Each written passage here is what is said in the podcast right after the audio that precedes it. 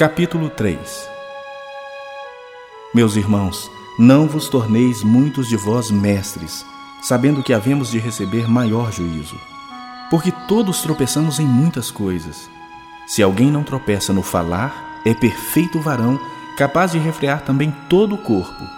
Ora, se pomos freio na boca dos cavalos para nos obedecerem, também lhes dirigimos o corpo inteiro. Observai igualmente os navios, que, sendo tão grandes e batidos de rijos ventos, por um pequeníssimo leme são dirigidos para onde queira o impulso do timoneiro. Assim também a língua, pequeno órgão, se gaba de grandes coisas. Vede como uma fagulha põe em brasa tão grande selva. Ora, a língua é fogo, é mundo de iniquidade. A língua está situada entre os membros de nosso corpo e contamina o corpo inteiro e não só põe em chamas toda a carreira da existência humana, como também é posta ela mesma em chamas pelo inferno. Pois toda espécie de feras, de aves, de répteis e de seres marinhos se doma e tem sido domada pelo gênero humano. A língua, porém, nenhum dos homens é capaz de domar. É mal incontido, carregado de veneno mortífero. Com ela bendizemos ao Senhor e Pai.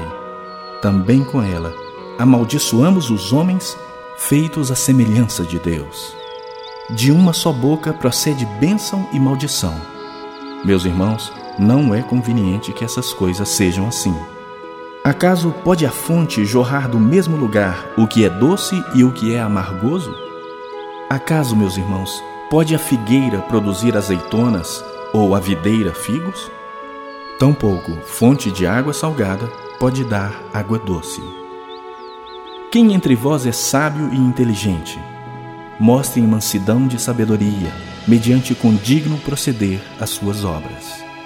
Se, pelo contrário, tendes em vosso coração inveja amargurada e sentimento faccioso, nem vos glorieis disso, nem mintais contra a verdade.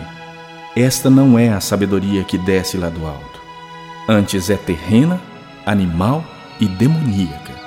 Pois onde há inveja e sentimento faccioso, aí há confusão e toda espécie de coisas ruins.